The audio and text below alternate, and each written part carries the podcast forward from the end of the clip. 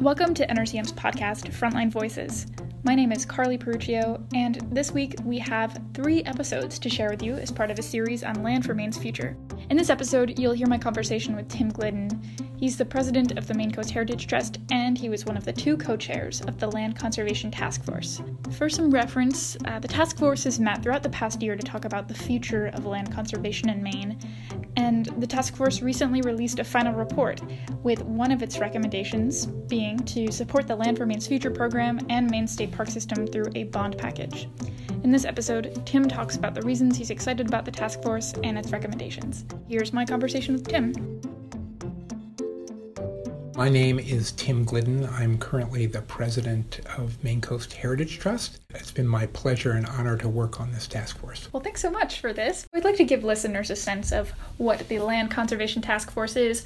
You are one of the co chairs, along with David Trahan, of the Sportsmen's Alliance of Maine. So, what actually is the task force? So, the task force is composed of 20 individuals from around the state. And we created this task force, uh, David and I, and some folks at the Nature Conservancy, because it's been more than 20 years since Maine citizens had had a chance to think about the state of our conserved lands. And we wanted to take stock of where we are, what we've accomplished, and what kind of needs we have going forward. And so, when you say it's been 20 years, has there been something like the task force before?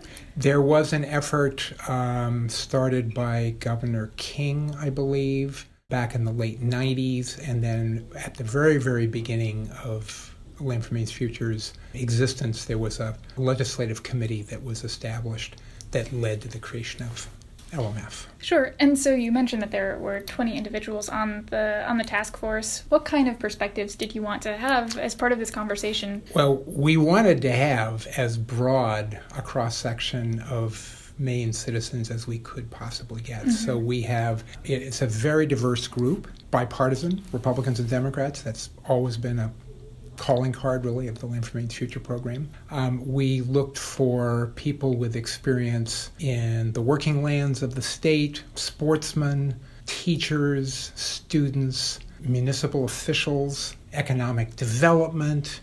We also, because we couldn't make the group be like 50 people, we also invited in a series of experts who filled in sectors that we couldn't all touch with our membership. And so we had folks from public health involved, and we had folks representing really the immigrant community. And so we tried to cover as many bases as possible, understanding just how diverse Maine is. What led to that choice?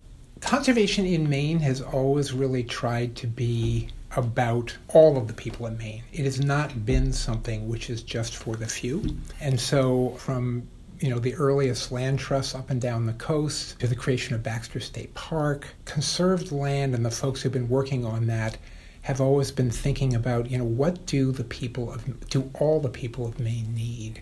And so if we're going to revisit that question, we figured we really need to go out and listen to as many of those people as we could. And so, in addition to everything I've described already, we also held a series of public listening sessions, and we had, I think, more than 200 people showing up to offer comments. The um, recommendations were posted, and we received many, many written comments on that. So, we're confident that we have heard from many folks all across this state. And we hope that we have reflected that in the recommendations that we've made to the new governor and the legislature. And so, before we talk about the recommendations, sure. if I'm understanding what you're saying, it's been like 20 years since there was a conversation like this to have a group to think about the future of land conservation. And you've just said that one of your questions was what do the people of Maine need through conservation? What are some other questions that the task force was considering, or what other issues were you hoping to understand from the process? Well, I think the best way to answer that is to look at the recommendations themselves in a sense because the the recommendations speak to the issues that surfaced during that process. We didn't know all the questions that we might need to ask. That's kind of part of listening. And so the action items, there are 22 action items. They fall into six different areas. And just to briefly recap those areas, it was clear that we needed to pay attention to taking care of the conserved lands that we already have and that's state parks, it's privately conserved lands, it's everything. Um, we also needed to create going forward more opportunities for the people of Maine to establish their own direct connections to the land. And so we've made recommendations there. We clearly needed to revive funding for the Land for Maine's Future program. And so that is a you know one of the core recommendations is a substantial new bond. We also came to realize that we needed to work with the landowners who own the millions of acres of private lands that are open to the people of Maine, free of charge, and you know, essentially on the honor system. That generosity needs to be thanked and so and, and taken care of. And so there's a set of recommendations around that. We clearly need to deal with the challenges of the changing climate poses to the state of Maine, both in adaptation and to the extent that we can uh, combating those changes. And then finally, we also need to ensure that conserved lands, wherever possible, have a direct benefit to both the economy and the well being of communities throughout the state. So you put all that together, I mean, it was, we covered a lot of ground, and I'm deeply appreciative to the task force members of all the work that they invested in putting that together. We covered many, many topics. Absolutely. And just hearing you mention those six topics, I mean, we could have an hour long conversation about each one. We could, easily. So I think I'll, I'd like to focus on LMF in sure. part because I think it actually relates to a few different takeaways that you mentioned. And I'd like to help listeners just understand what LMF is. I'm sure lots of folks are already familiar, but could you talk about what what is LMF? You've been involved in the program for a long time. Not to be mysterious to the listeners, I ran the Land for Maine's Future program for 10 years before I came to Maine Coast Heritage Trust and was somewhat involved way back at the beginning because I worked for the state legislature in the 80s. You know, LMF really has always been the people's program for land conservation.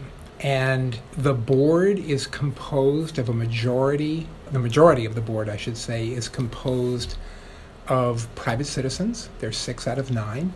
Um, it has historically been apolitical um, and very proud of that fact. It has been responsive to the needs of all parts of the state. There have been projects in all 16 counties, uh, and the people of Maine have responded um, to that. It has always had very broad support um, when LMF bonds have been out to the public, frequently uh, winning in all 16 counties and always winning with substantial majorities. Uh, it's, it's a very popular program.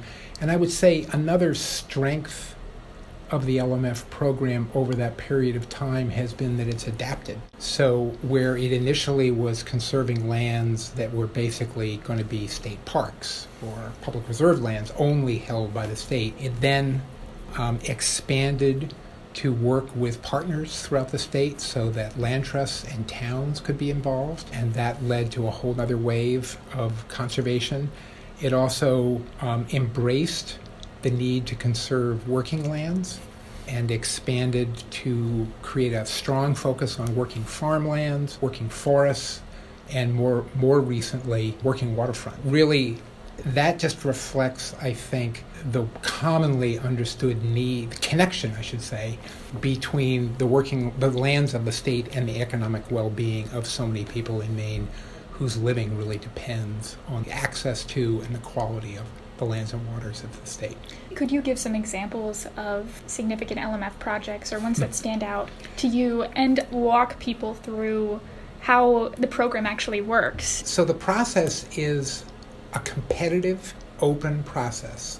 The board establishes priorities and criteria to describe the kinds of projects they're looking for. And then they have an open call, and any eligible organization, basically an organization that does conservation work, a state agency, a town, a land trust, organizations like that, can bring forward proposals. Those are evaluated by the LMF board and staff and scored and ranked. There's a matching requirement that provides that every applicant's going to bring at least as much money to the table as they are asking for from the state. Dollar for dollar. Over time, the program has actually done much better than that. And I, the last time I looked, uh, the LMF dollars were matched with something in the order of $3 of value. So it's really been a very cost effective program sure. for the people of the state.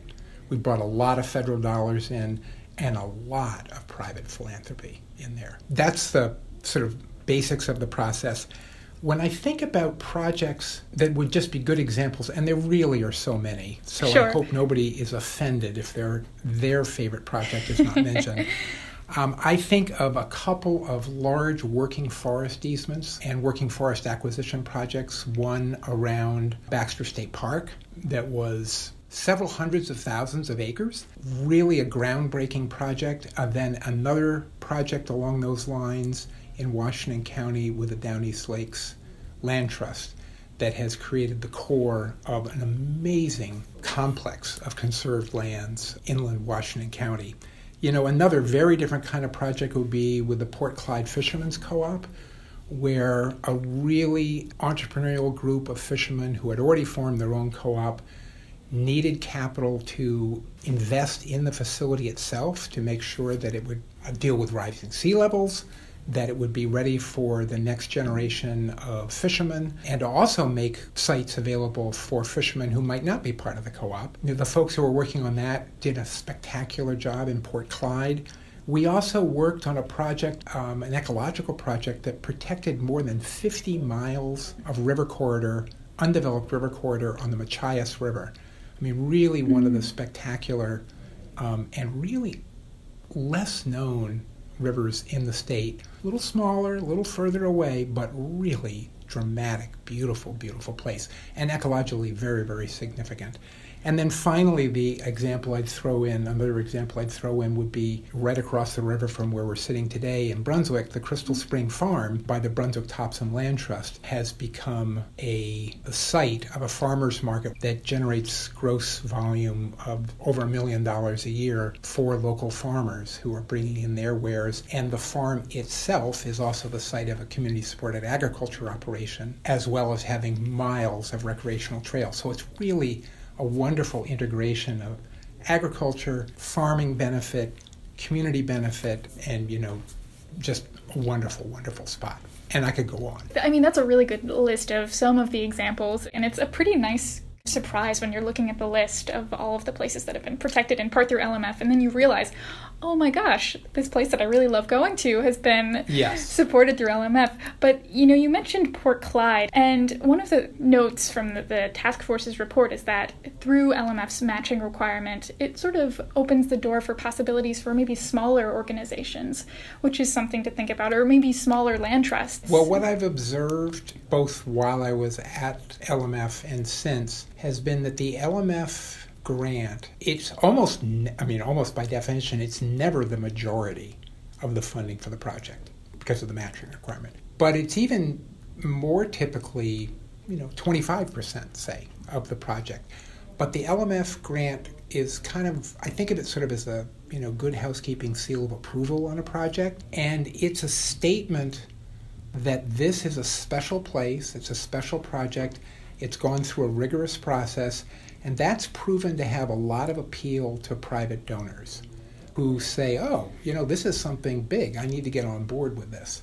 Right. And so that's, I think, been a real plus that's helped, as you said, smaller land trusts get access to philanthropic dollars as well as state dollars that they might not have otherwise been able to raise. And I'll return to the task force report. What led the task force to conclude that now is the right time for a reinvestment in LMF?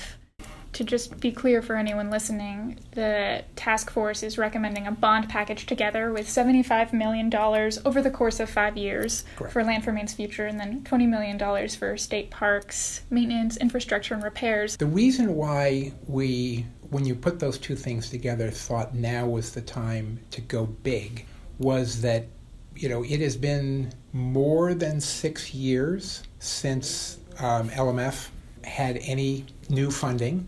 It's been much longer than that since there's been a substantial basic investment in state parks infrastructure. And we just felt that there was a backlog of need that we are looking at a growing set of challenges in the state that I described earlier, where land conservation is part of the response, and that we just needed a substantial investment, and that our state parks, which are really the anchors of a lot of economic activity in this state, Sure. which depends so heavily on outdoor recreation and tourism, and that our state parks were looking a little threadbare, and we needed, you know, we needed to make an investment. So between those two things, we just felt this was the time to go big. Um, we think there there's the appetite for that. I should say, just it might be a little bit in the weeds, but this is a proposal. The Land for Maine's Future, 75 million, is spread out over five years, or Right. proposed to do that. You know, this is not just kind of throwing money at it. This is to get a program up and going again, which has really, unfortunately, stalled over the past eight years. And we want to make sure that program is up and going, and can, people can start planning around that again. And we think over time, over the next 10 years, you would see just really strong benefits uh, Sure. to the state of Maine. What do you think might be possible for the LMF program with, you know, $75 million over the course of five years? What might that mean for the state? We think there's a lot of ground to cover. There are a number of working waterfront sites which we are concerned um, would be lost to some kind of conversion to other uses that would constrain our fishing industry. There is a huge amount of farmland acreage that's going to be changing hands over the next 10 to 20 years, just generationally, and there's an opportunity there to conserve key lands. We also think that there are opportunities closer to where people actually live where investments in it could be trails, parks, you know, smaller parks and amenities within communities that would give us the chance. That's when I was talking about people connecting to the land where that's going to be so important. We're very concerned that generations beyond ours are losing that sense of connection to the land. And the only way, really, to continue that or to strengthen that is for people to have a direct physical experience outdoor. If they don't have that, you know, if they have to travel too far, it won't happen. And so, while we do think that there are still important needs for conservation um, in the more remote corners of the state, we think a substantial investment where the people in the state live would yield really important multi generational benefits. I think what I'm hearing you say is that a significant LMF bond can support a lot of different types of land conservation in Maine. That's right. That's that's pretty exciting. That's right. And I should add one other thing in there, which is Mainers have always really valued their access to the waters of the state, both fresh and salt. And because, of course, development tends to focus on shorelines, those are the most appealing places, the access to the waterfront is being lost over time. And so, even though there's not big acreage, the Land for Maine's Future Water Access Program is really important. You know, that's going to be a very high benefit. Clammers, fishermen making a living, but also people who just are recreating and wanting to get the inspiration of a paddle on the lake um, or getting out on the bay. Is there anything else you'd like to add about state parks? So, what's the reason for a $20 million recommendation? Maine has underinvested in the maintenance of its state parks for decades. This goes back before the previous administration to earlier administrations. It's just something that um, we collectively have not kept up with. And so the task force, in looking at that question of are we taking care of the conserved lands we already have, said when it comes to state parks, no. If we want to be ready for the future, if we want a tourism industry that you know we where we can hold up our state parks as jewels, and you know the facilities are appealing, and people are going to come and they're going to enjoy them, Maine citizens and folks from away, we need to do some investing. The 20 million, I will say, is the first of what probably needs to be several of those bond issues. Consulting with the folks running the state parks program, this seemed like a reasonable number to come up with. There is clearly a backlog of maintenance which will easily absorb this amount. Sure, but I mean, 20 million is a good start then, if you think about the size of the backlog. I think 20 million mm-hmm. is a good start. Sure. And I guess we can conclude the conversation then just by looking ahead. You know, what are your hopes? And I'm sure this is informed not just from your time on the task force, but also just throughout your career. What are your hopes for the future of land conservation in Maine? I think that Maine Maine citizens have always really treasured their sense of connection to the natural heritage of the state. It's why many, if not most people, live in Maine. There are easier places to live than Maine. um, but that opportunity to be in the outdoors, to make a living in the outdoors, or to just enjoy it and be inspired by it is really deep, deep value in Maine. Land conservation is one of the premier ways to address that deep need, that deep value, deeply held value. And I think I'm very excited about what land conservation can do for the state. We've had a wonderful past 20 years, a little bit of a lull in the last few, but I think there are numerous opportunities for some substantial gains. I think we can hold on to the spirit and character of this state in part through land conservation in ways that we can, with a very good conscience, pass on to our children and grandchildren. And I think people will feel good about that. And I think they understand that need. Well, thank you so much. Is there anything else you'd like to add? Always the right question. I guess the only other thing I would add is that I was deeply impressed by the level of commitment of the other task force members sure. who brought their perspectives, their thoughts, their concerns to the table. We were not always in agreement, but there was a commitment to the greater good. And I just, I would express my appreciation to every task force member, to every member of the public who commented, um, to the experts who donated, you know, their time uh, and really, there's an offering here to the people of the state that we think will be to everybody's benefit. And I, I, would just ask then, you know, if people are listening to this conversation and they want to learn more about the task force and read this report, what could they do? Uh, there is a website, of course, Mainland Conservation Task Force.org. The report uh, and its all of its recommendations are posted on that site there is a set of legislation, not all of which is published yet, um, but the Land for Maine's Future Bond Bill is and Park Bond Bill is LD 911. 911. 911. Um, that was not intentional. Um, but it catches the attention. But it does catch the attention. That's right. there are other pieces of legislation out there, and I'm sure we will we will have all that legislation posted on the website. There are public hearings that will happen um, it'll be important for people to be in touch with their local legislators. As I said, this is not a partisan issue. There is already bipartisan support for this legislation. And so, you know, I hope people pay attention and participate. Thank you so much, Tim, for coming onto our podcast, and thanks for all of your work with the task force. For our listeners, thank you for joining us. You can learn more about the task force and read its final report by visiting their website, which is maineconservationtaskforce.com. If you'd like to learn more about Land for Maine's future, you can visit our website at nrcm.org. And please stay tuned for our forthcoming episodes with Senator Cathy Breen and Representative Pat Corey. I spoke with each of them about their experiences participating on the task force to hear what it was like. We also talked about how LMF affects the districts that they represent. So listen to those other episodes, which are coming soon. Thanks.